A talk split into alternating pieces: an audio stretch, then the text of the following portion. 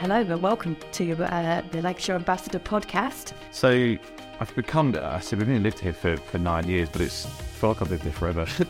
but having said that, I think having lived somewhere else, we were talking about this before, um, it gives about a sense of perspective of actually what's great about Lancashire. I think I think if you've been born and bred in an area, sometimes you don't see what else goes on around the rest of the country. I think for me, it's been an amazing place for us as a family. It's been great in terms of getting the business off the ground. It was super grateful to, to the people for giving us an opportunity. So I think that comes from a genuine kind of warmth and care from, from people to see people do well.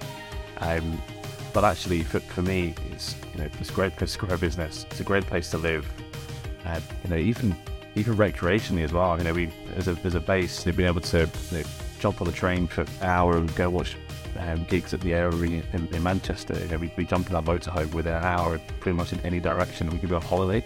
Um, there's coast, there's there's national parks, there's you know, mountains, there's lakes, and you know, within an hour from here, we love it as a base. Um, and everyone that we've brought up here, who friends and family from outside, always kind of leaves here thinking the same thing and saying to us, "It's beautiful up here. Love to be able to live up here."